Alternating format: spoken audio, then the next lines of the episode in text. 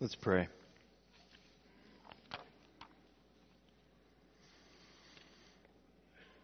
Heavenly Father, remember, remembering that you are Lord of all puts a lot of things into context. We testify and join in delighting in your sovereignty and your majesty and who you are. We desire for that confession of Lord to not only come from our lips, but also to come from our lives. There are difficult things and seasons and challenges, but Father, we uniformly confess that you are our Lord. And we desire that our will would be in line with your will and that our heart would reflect your heart, and that we would be used by you to reflect your generosity that you've shown us in the gospel to a watching and dying world. So, Father, would you speak to us? Actually, speak to us through your word and let us hear. To put all the distractions aside and to simply hear our shepherd's voice and to do what he asks. We pray this in Jesus' name, knowing full well that the ministry of the Holy Spirit is able to do and to accomplish much. Amen. One of my favorite narratives from the Old Testament, even as a kid, was when the two women came before Solomon, claiming to be the mother of a baby. Both had given birth around the same time and in the same house, and one of the babies had died in the middle of the night. And so the women came to Solomon because the one claimed that they had been switched in the middle of that night. Do you remember his solution? He simply said to divide the baby in half,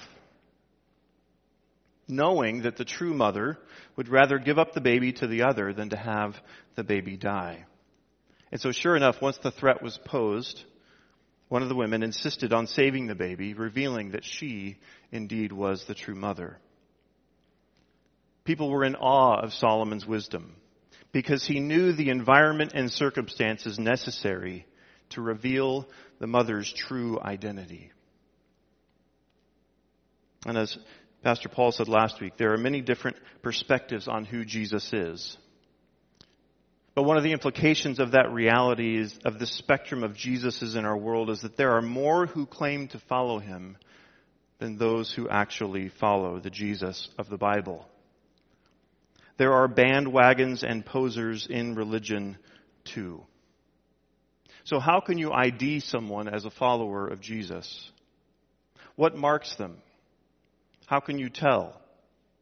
Thinking of the Solomon story, we could ask what type of real life reactions would reveal the identity of those who would truly follow Jesus? How can the real identity of believers be known? Well, that's the question that's before the Apostle John and this church that he so dearly loves. If you remember from last week, and if you look in 1 John chapter 2, verses 19 through 20, you find that there's a group of false teachers there this group has denied essential Christian teaching, and they have recently left the churches that John is writing to. These are the people who were shoulder to shoulder in kingdom service not that long ago with these very disciples. And those who left are creating not only doctrinal confusion, but confusion around the, the identity of what it means to truly follow Jesus. So when John writes things in his letter like, whoever says, or if anyone says, it's very likely that his recipients have faces of people coming to mind. So John, he wants to give them assurances, and he does that by explaining, here are the marks of a true follower of Jesus. Or as he said it in 513, I write these things to you who believe in the name of the Son of God, that you may know that you have eternal life. That's what he wants to give them, is assurance.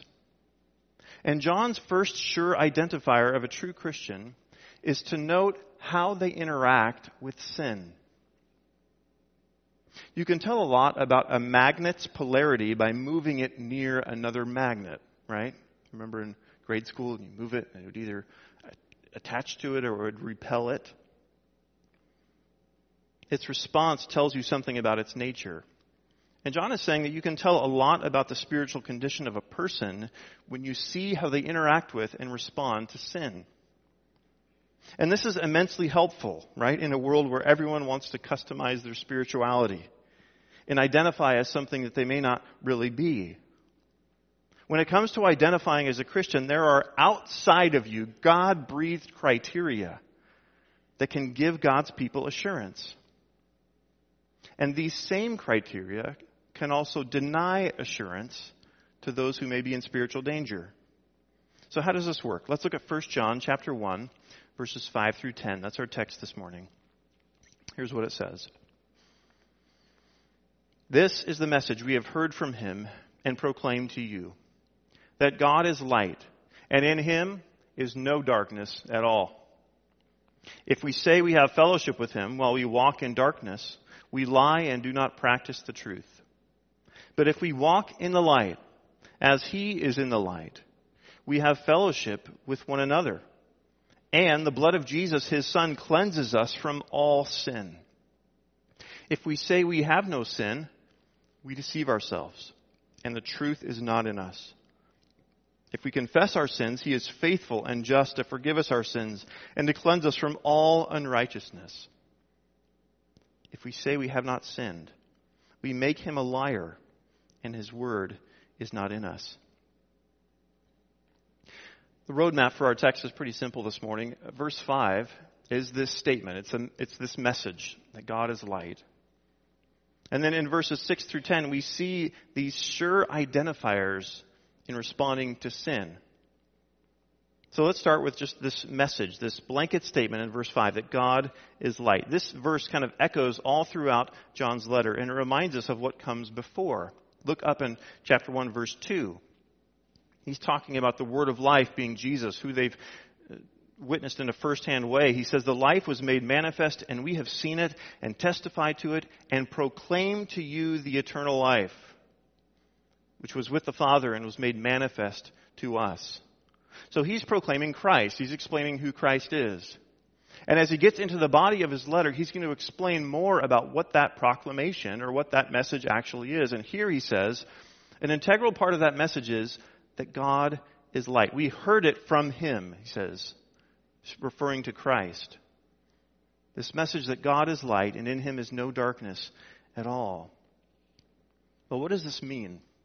You know, you could take this in a lot of different directions. Light is kind of a vague analogy, and, but we are bound as people of the book to be most interested in what John meant to communicate when he said that God is light.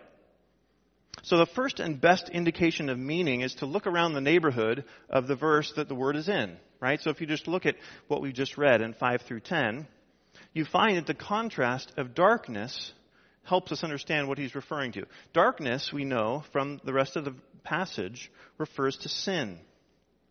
So we're talking about God as light in a, a moral sense. His holiness, His purity, the opposite of sin. Verse 7 says that we walk in light as He is in the light. Right? So this means that God's holy and perfect nature should impact how we live and think. So the neighborhood of the, of the text helps us. Then we can also look at the Gospel of John. Because it's the same author, and he uses a lot of light and darkness in his gospel. He's, this is where Jesus famously says, I am the light of the world. Or in the beginning of the gospel, it says, In him was life, and the life was the light of men. The light shines in the darkness, and the darkness has not overcome it. Just a few chapters later in John chapter 3, Jesus, the light comes, but, quote, people loved the darkness rather than the light because their deeds were evil. For everyone who does wicked things hates the light and does not come to the light, lest his deeds should be exposed. So we find in the neighborhood of our text and in John's gospel the same moral sense of what he's referring to with light. It's a moral dimension. It's not just when it's dark at night. It's a spiritual darkness that's related to sin. So God is light, in the words of a scholar. He's saying that God is absolute in his glory, truth, and holiness. God is perfect and flawless. He has no hint of evil or wickedness in him. There's a double negative in the, in the Greek. He doesn't just say God is light. He says God is light and there's no darkness in him at all. Just to be super clear to us. His righteousness doesn't hesitate. His thoughts don't wander. Sin is totally foreign to his nature. Sin has no home, no foothold in the being of God. This means that, that he sets the standard of righteousness and holiness and purity. He is perfect in every way. Now you might think, well, yeah, I, I know that, but imagine if that weren't the case. Imagine if there were a little bit of darkness in some way in our God. That means that there would be a higher standard of purity outside of God Himself. Some judge over Him. I think there's a common motivation behind kind of doing this, of, of viewing God in our culture as a better version of us or as um, someone who kind of understands when we mess up. Eh, there's a reason that people do that. It's because he's easier to imitate, right? One way of, of trying to be godly or satisfying this desire to be good or, or upright or godly is to lower the definition of what godly means. But here we, we hear this confession God is light, no darkness at all. No room for that. This is right in line with John's black and white way of thinking all throughout his letter that we'll find, right? Now you think, okay, that, I, I get that. That's pretty clear. But what does that have to do with John's heart in this letter? Remember, he's after giving these churches assurance that they actually know Christ and that they are true Christians or what a true Christian is. So how does this light and darkness business help God's people know who's in fellowship with God and who's not? Well, it's because we resemble what we worship. And this is why John talks about the nature of God in a lot of different ways. He says God is light. He says God is love. He says he talks about God's righteousness. And he expects all of those things to be to show up in the lives of God's children. So when he says God is light and repels darkness, he goes on to explain how a person's reaction to sin is spiritually telling. But he's got to start with that truth. God is light. And now let's see, let's see if we can identify right and wrong responses to sin since God is that way. And that's what he says in verses 6 through 10.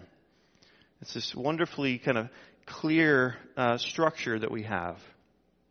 There are five conditional statements. They're a verse each and they each explain how a follower will and won't react to the darkness or sin.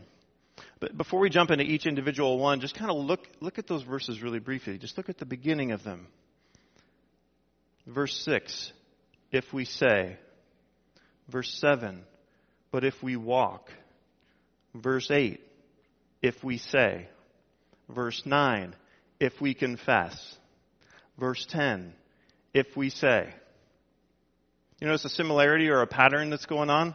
Uh, verse 6, 8, and 10 all describe those who don't truly know Jesus. They are people who only say. But verses 7 and 9, we find two things that identify those who truly know Jesus. Okay, so it's kind of a back and forth thing. And these are going to kind of poke at us a little bit and, and prompt some questions as we go through them.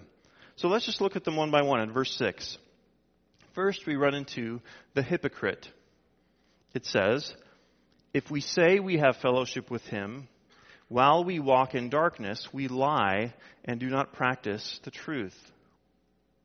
If we say we have fellowship with him, and that might not seem like that big of a deal. Like one day you're in fellowship with God, and another day you don't feel like you're in fellowship with God.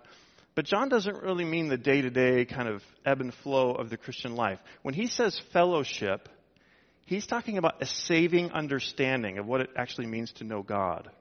And we know that because of chapter 1. If you look at verse 3, he says, That which we have seen and heard, we proclaim also to you, so that you too may have fellowship with us, and indeed our fellowship is with the Father and with his Son, Jesus Christ. So this is basically if you have a relationship with God or not. That's what he's talking about. And these people are claiming, they're saying, we have fellowship, we have a relationship with God, we know God. But as you keep reading the verse, it says they're walking in darkness. Now, walking in darkness, again, isn't an individual or occasional struggle with sin. It's this chosen lifestyle that's, that's lived in rebellion. It's a pattern. It's, it's the person's life is saying the opposite of what their lips are saying. It's the hypocrite. They're saying this doesn't work. You can't say that you have fellowship with God and then live in a way that totally contradicts what you're saying. And so we, the finishing phrase is we lie if we do this, we lie and do not practice the truth. We do this doubly wrong, right? One, we're lying. We're saying something that's not true. We don't, we're not bearing family resemblance of the God of light. But then also we're not, we're being hypocritical and we're stumbling in the darkness and pretending to see. We're doing what we shouldn't and we're not doing what we should. We lie and do not practice the truth. Now, as you read this verse, as will happen a lot in 1 John, a question might be rising in your heart, which is Does our fellowship or save status before God change when we choose to sin? Like, I still occasionally choose to walk in darkness. Does that mean I don't have fellowship with God? Is that what this verse is saying? Again, we've got to remember the background of the letter. John is helping people who are confused about what it means to be a true follower because of the fakes who just hit the road from their church.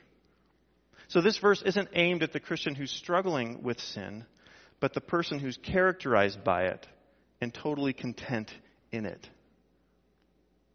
If we are claiming to be a follower of the perfect and flawless Christ, however, and we are happily enslaved to a lifestyle of sin, then this verse is designed to unsettle us. God graciously shakes our understanding because we are lying to ourselves. So John is not saying, in order to be right with God, we must be completely free of sin, right? He, he would never say, uh, George or Bill are light, and in them is no darkness at all, right? That's not what the Bible teaches. And there, I've just talked with countless people who feel overwhelmed by their own sinfulness and in their struggle and their struggle against sin. And, and I try to remind them that struggling with sin means that there's spiritual desire. There's spiritual hunger. You notice, right? The person who is not in fellowship with Christ doesn't have concern or, or care about sin. They're disinterested in it. This is the great irony of maturing in Christ. As you grow in Christ, you're actually more aware of your sinfulness before Him. And so there's this temptation to despair, thinking that, well, maybe over time I'll improve enough to feel like I understand why God saved me. But it actually goes in the opposite direction. We become less, His grace is more baffling to us because we keep finding depravity. We keep finding deficits. We keep finding ways that we are dependent on Him that we never even knew. So, this is talking again about these two camps of people. This, this hypocrite is not compatible with the true Christian. So, what is then? What kind of walk would bring us fellowship with God then? Well, verse 7. But if we walk in the light, as He is in the light, we have fellowship with one another, and the blood of Jesus, his Son, cleanses us from all sin. So instead of walking in darkness, we walk in light. And for John, knowing the truth eh, kind of in your head is directly related to how you live. Those two things aren't separate things in his mind. John says that the believer's overall lifestyle corresponds to God's nature and revelation. We live in light of knowing God and knowing His will. Think of it like getting up in the middle of the night and walking around in the dark. I don't maybe you're different than me, but I'm tentative when I can't see anything and I'm trying to walk around, right? I'm unsure, I'm I'm slow, maybe I'm going to kick my toe on something. we just recently moved stuff around in our bedroom, and so I feel lost now. Like I don't have my bearings. But in the light, you you don't need to be hesitant. You don't need to be unsure, right? There's this marriage between sight and action, seeing and freedom. John Stott says it this way. He says, "As light is seen and then we walk in it, truth is known and then lived." They kind of go together. Now, as we look at verse 7, there's kind of a surprise. It says, But if we walk in the light as he is in the light, we have fellowship with, and you expect to hear God, right? I mean, I did. Maybe you don't. If we walk in the light, we have fellowship with one another. Well, we read 1 verse 3, so we know that there's kind of this triangle between John and then the Father and the Son and this church, this fellowship that's going on. So why does John say it in that way? Well, remember the environment? Remember these false teachers that are in the background?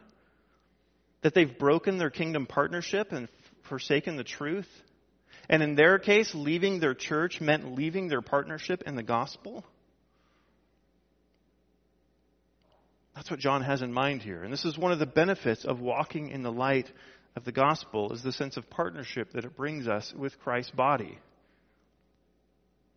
Right? We find in many places in the New Testament that, that the body of Christ is instrumental in keeping us walking in the light.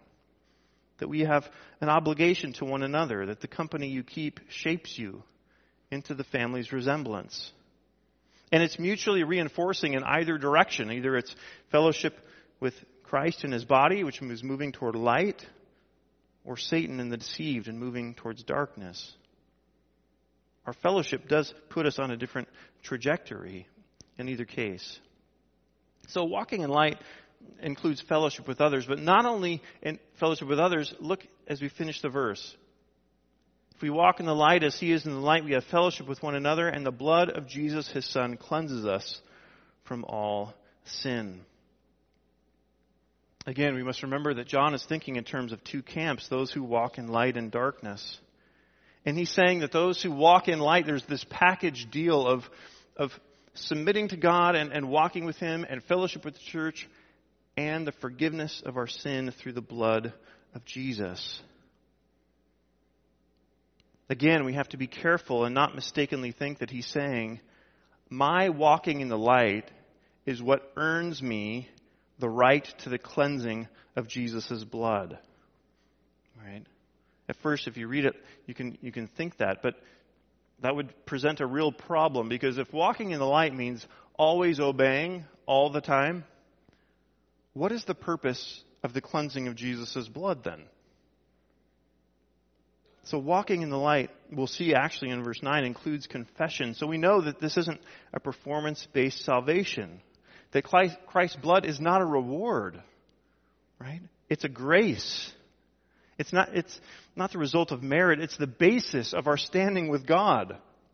I mean, think about what incredible freedom and grace there is in these words that the blood of Jesus, his son, cleanses us from all sin. When we walk in the light, we can be confident that we are forgiven because of what Christ has done. Have you tasted and experienced the deep shame that comes from knowing that you have rebelled against your generous Creator, that you've hurt others, that you've returned to the proven insanity of your own way. How hard have you tried to be good enough for how bad you've been? How long will you scrub at the stain, right? Over and over and over again, trying to atone. And how comprehensive is our problem? As soon as you feel like you've got a handle on sin in one area, another one crops up. It's like molehills. I don't know why we didn't have as many molehills in California as here, but they're everywhere here. I don't know how you people aren't just walking around in anger all the time.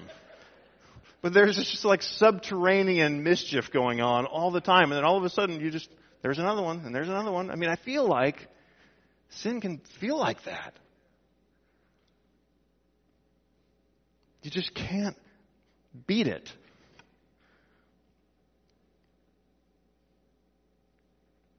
And yet, see the power of divine blood in this verse.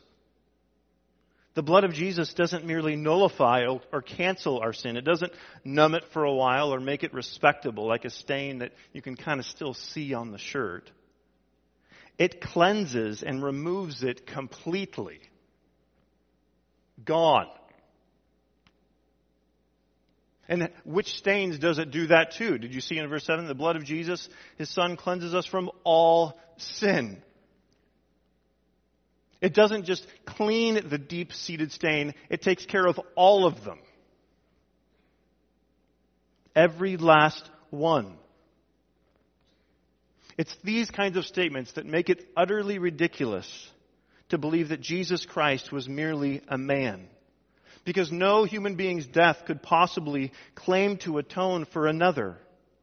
Every human being, aside from the Lord Jesus, has residing darkness and is tainted by sin and is capable of even atoning for themselves. But if Jesus is divine and he is eternal, as he claimed, it can be said of him that he is light and in him is no darkness at all. If God has taken on human flesh, that means that his atonement can transfer to humanity. And if Jesus is God and divine, then that means that that transfer can be comprehensive and save untold billions of people because of his deity. This is an incredible verse and promise for those who walk in the light. This is the cleansed sibling who is in fellowship with others and confident that the blood of Christ is sufficient. In verses 8 and 10, we find kind of a similar person.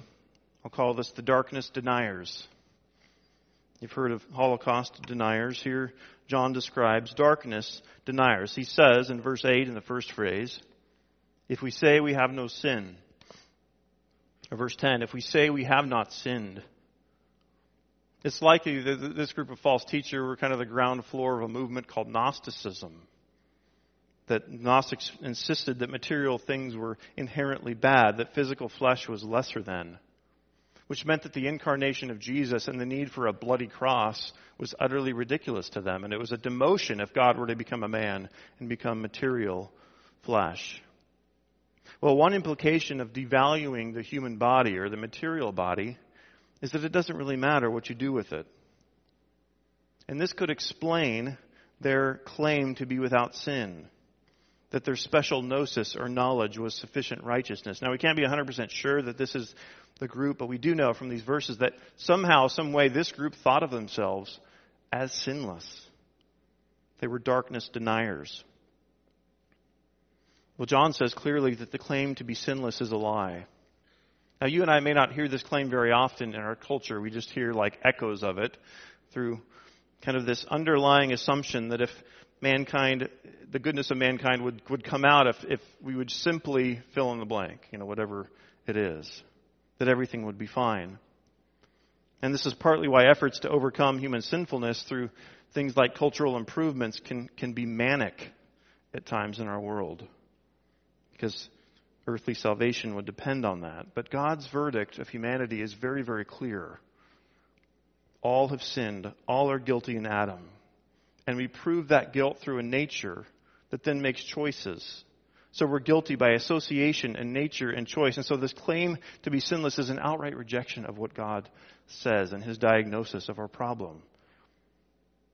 The blunt way that John says it is we're calling him a liar. Like, uh, I don't know, God, if that's really true. Let's get a second opinion on that, right? The most devastating part of verses 8 and 10 is the final phrase in each that says, The truth is not in us, or His word is not in us. And this might not seem as stark as it really is, but this is a way of describing that, that God's gospel has not found a home in this person. And we know that from the rest of 1 John. If you look at chapter 2, verse 21 and 24, you can do that on your own time. But it says basically, you know the truth. And the seed of God's word is in you. God's spirit is in you, creating understanding. So if the truth is not in a person, in John's mind, that means they're not saved. John's, uh, Jesus actually says this in John 5, the Gospel of John. He says to his opponents, His voice you have never heard, His form you have never seen, and you do not have His word abiding in you, for you do not believe the one whom He has sent. And this kind of makes sense that this is the verdict. If our answer to the darkness of sin is to simply deny that it's there, that there's no need for light, then it, it makes sense that there would be no salvation. If you don't sin, then you don't need saving. And so John says, if that's their claim, then that, that clarifies where they're at. So there are darkness deniers. The last person that we run into here, the last practice, is in verse 9. And in contrast to these, if we say, if we say, if we say, we've noticed in verse 7, but if we walk in the light, in verse 9, if we confess our sins. If we agree with God's diagnosis of the problem. If we align with His thinking, and notice how this pairs so well with walking in the light. This totally blows the, the notion that walking in light means flawless obedience. Because walking in light includes confession. It means repentance. Now, I think John is thinking here categorically. I think he's thinking about those who have initially confessed their sin. But what unites us to Christ initially is what continues, right, to keep us habitually through repentance as well. But notice, if we confess our sins, he is faithful and just to forgive us our sins and to cleanse us from all unrighteousness. Walking in light means experiencing the mercy of forgiveness, being released from the punishment that we deserve for our sin, tasting that, that we are also cleansed from all unrighteousness, which is kind of the lasting result of sin and in a sense of being defiled. This is staggering. This is not what the world expects, right? How do we be cleansed? Blood is how you're cleansed. How do you walk in the light? How do you have ongoing relationship with God? You acknowledge your sin, your darkness. This seems backwards, and yet it's the promise all the way from the beginning, from the Old Testament that there would be a day that God provides this true and lasting sacrifice for sin so that he can honestly say, I forgive you. Psalm 51, 1 and 2 is one example of that when David says, Have mercy on me, O God, according to your steadfast love. According to your abundant mercy, blot out my transgressions. Wash me thoroughly from my iniquity and cleanse me from my sin. This is the hope of all the scripture that all these animals that are being butchered, everybody knows isn't going to cut it. There has to be something different. There has to be another atoning sacrifice, the propitiation that Ben looked up this week. And this verse asks the last whopper of a question that's kind of been maybe nagging at us the whole time, which is, how can a God who is light, who has no darkness at all, forgive dark people? That's the question, right? How does this work? How is this possible? He can't do what we do and minimize our sin. It's an offense against him. He can't become less pure to accommodate our sin. The apostle Paul asks it this way, what fellowship has light to do with darkness? These things don't go together, so how do we end up forgiven? The answer is in three important words in verse 9. Faithful and just. Faithful and just. God is faithful to forgive sins. What is that referring to? First, it's referring to his character. Do you remember when Moses asked to see God or to see the Lord? And was granted this kind of unique opportunity to not be consumed, but to witness what God is like. And there, God confesses his character. And he says in Exodus 34, Or it says, the Lord passed before him and proclaimed, the Lord, the Lord, a God, merciful and gracious, slow to anger and abounding in steadfast love and faithfulness, keeping steadfast love for thousands, forgiving iniquity and transgression and sin. This is at the heart of who God is. And so his faithfulness is attached to reflecting his character and how he treats his people. But not only that, his faithfulness is tied to his covenant. That he has pledged to actually forgive his people. Listen to Ezekiel 36. It says, I will vindicate the holiness of my great name, which has been profaned among the nations, in which you, Israel, have profaned among them. And the nations will know that I am the Lord, declares the Lord God, when through you I vindicate my holiness before their eyes. I will take you from the nations and gather you from all the countries and bring you into your own land. I will sprinkle clean water on you. And you shall be clean from all your uncleanness. And from all your idols I will cleanse you, and I will give you a new heart and a new spirit I will put within you, and I will remove the heart of stone from your flesh and give you a heart of flesh. And I will put my spirit within you and cause you to walk in my statutes and be careful to obey my rules. Why is it so? What is the connection between faithfulness and this confidence that we are forgiven? God's character, the heart of God's character, He is gracious and merciful and forgiving.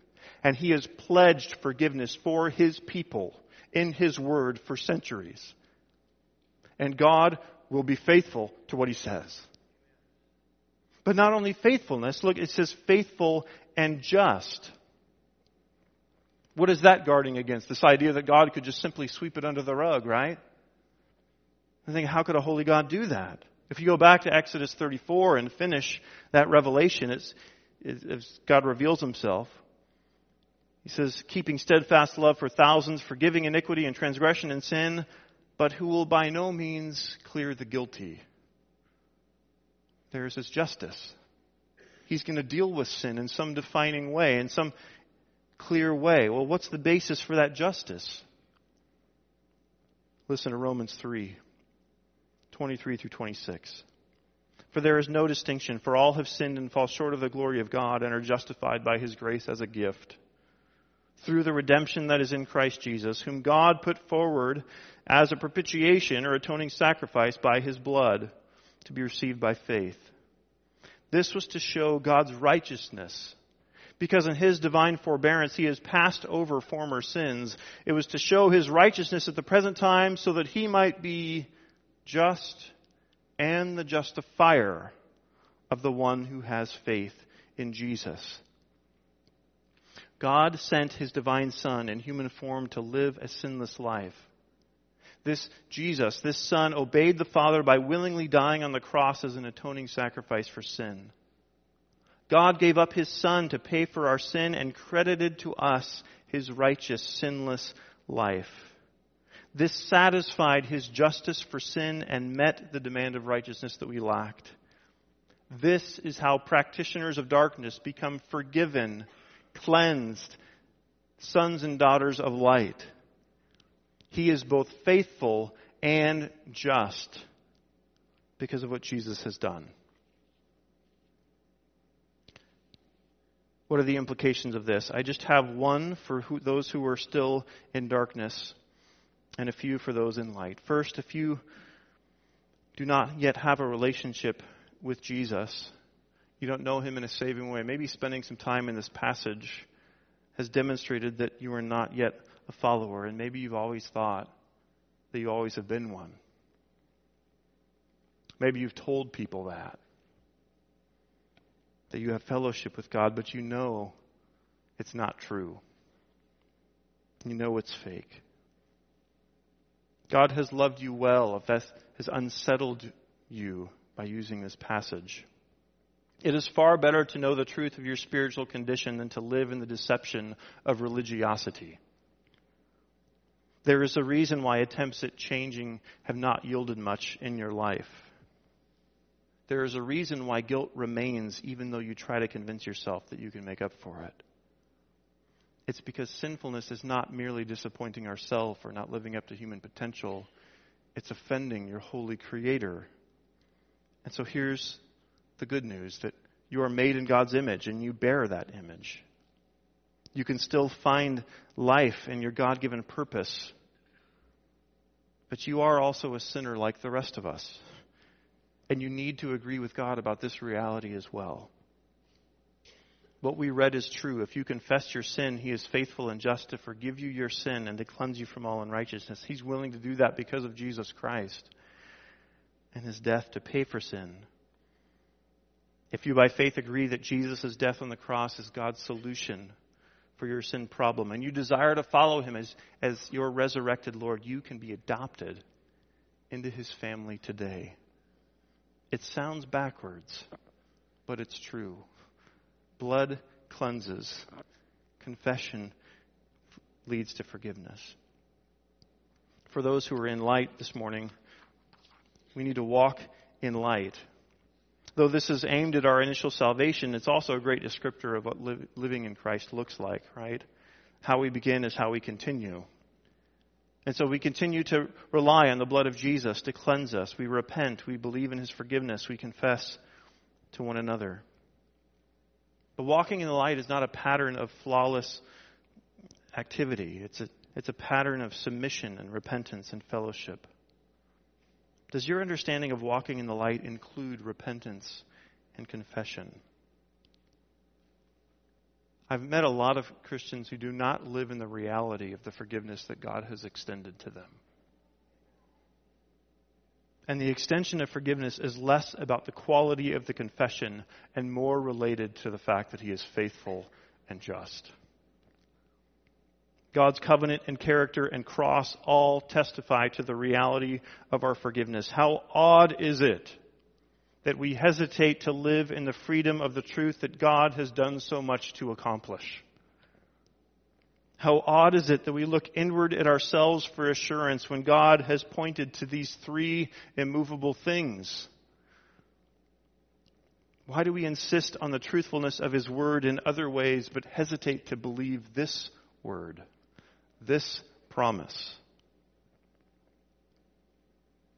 Live in the forgiveness and cleansing that God has extended. Jesus did not die in vain. He died that we might find new life in Him, including a life that lives in the reality of his cleansing. Let's pray. Heavenly Father, we love you and we thank you.